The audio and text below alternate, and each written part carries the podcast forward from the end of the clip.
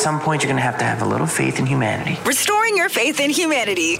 Oh, you've renewed our hope and faith in humanity. Here's Bru with all the feels. What up, what up? All right, so it's a new month. We got to celebrate that, right? New month, new us. Set some goals. Let's talk about the good things to uh, put on the calendar. If you need something to look forward to, there will be a solar eclipse Saturday, October 14th. I don't know if that's your thing. You're into the moons and the stars, maybe that's some good news, hopefully. In movies, The Exorcist, Believer. If you need some scary movies for the, the Halloween vibes, that comes out October 6th. Taylor Swift, The Eras Tour film comes out Friday the 13th. Oh my gosh. Uh, in sports, if that's your thing, MLB playoffs start tomorrow with the wild card games. We got NHL season kicking off on the 10th. The NBA season starts the 24th.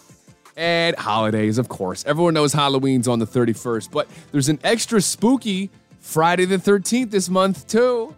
Also, Indigenous Peoples Day on the 9th, National No Bra Day on the 13th, okay, National Cat Day on the 29th, and National Text Your Ex Day, October 30th. Nope. In spirit of Halloween, ghost them. Don't do it. It's not worth it. Let's wrap up your Monday with a quote. It's a good day to have a great day.